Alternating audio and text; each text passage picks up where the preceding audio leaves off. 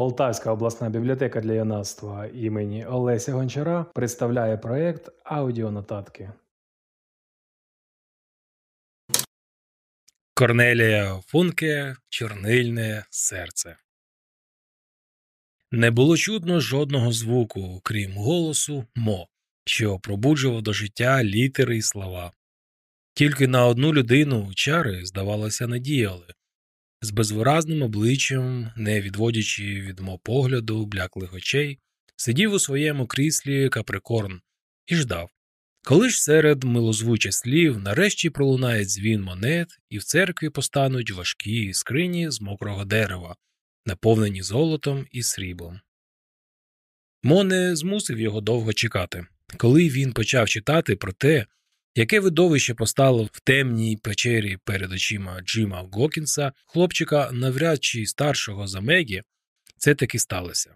Золоті монети із зображенням короля Георга, кількох людовіків, власне, всіх європейських правителів за останні сто років дублони, подвійні гінеї, муадори, цехіни, дивні східні монети, написи на яких нагадували плетиво, чи то мотузя, чи то павутиння, монети круглі, квадратні, монети з діркою посередині. Так ніби їх носили на шиї. У цій колекції можна було знайти золоті монети, мабуть, з усього світу. Здавалося, їх було не менше, ніж з осіннього листя. Збираючи їх, я мусив стільки нахилятися, що вже не чув пальців і боліла спина. Служниці не змітали зі столів останні крихти. Коли це гладенькими стільницями раптом покотилися монети. Жінки перелякано відсахнулися і, затуляючи собі долонями вуста, повипускали з рук ганчірки, а монети все падали і падали їм під ноги. Золоті, срібні, мідні, вони брязкали на кам'яному долівку, збиралися подзенькуючи під лавами, і їх ставало чимдалеч і більше і більше.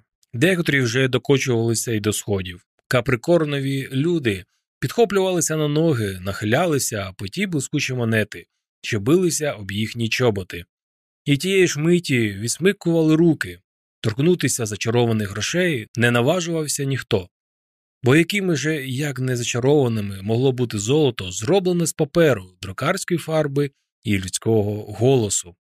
Коли цей золотий дощ учух, тієї самої миті, як моз горнув книгу, Мегі побачила, що до всього того блиску і сяйва там і сям примішувалися трохи піску.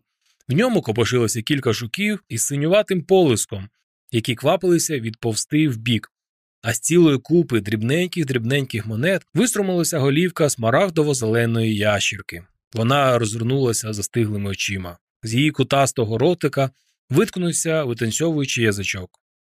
Баста запустив у ящірку ножа. Так, ніби разом з нею хотів настромити на нього і страх, який охопив усіх.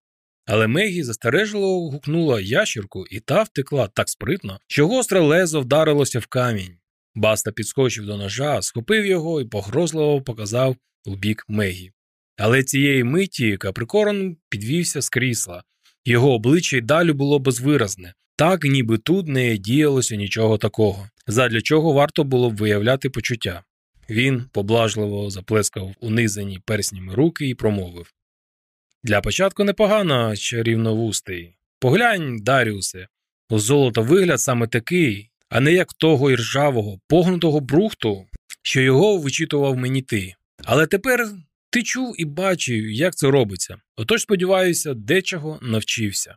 На той випадок, якщо колись мені все ж таки знадобляться твої послуги.